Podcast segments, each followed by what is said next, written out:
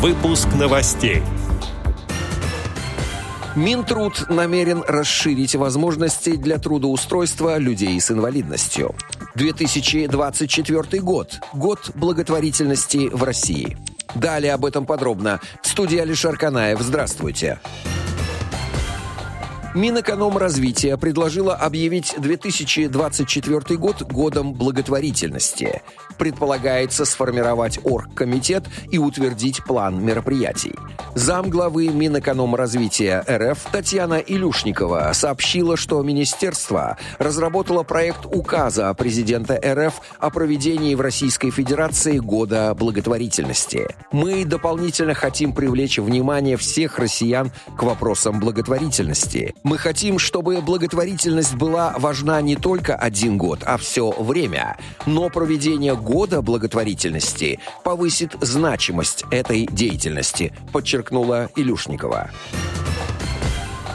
Как сообщает агентство социальной информации, Минтруд РФ разработал проект постановления правительства о внесении изменений в закон о занятости населения в Российской Федерации. Документом предлагается расширить возможности для трудоустройства людей с инвалидностью. Проектом предлагается упрощение трудоустройства людей с инвалидностью как для них самих, так и для работодателей.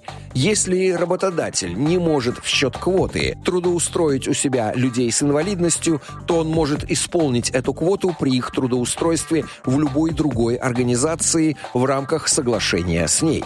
Согласно документу, квота для трудоустройства людей с инвалидностью будет исчисляться ежегодно на очередной календарный год не позднее 1 февраля, исходя из среднесписочной численности сотрудников организации.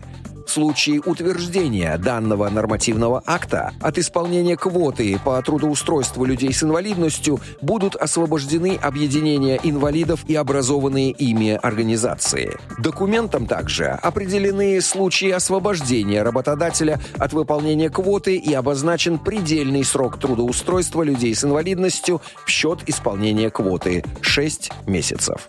Отдел новостей «Радио ВОЗ» приглашает к сотрудничеству региональной организации. Наш адрес новости собака радиовоз.ру. В студии был Алишер Канаев. До встречи на «Радио ВОЗ».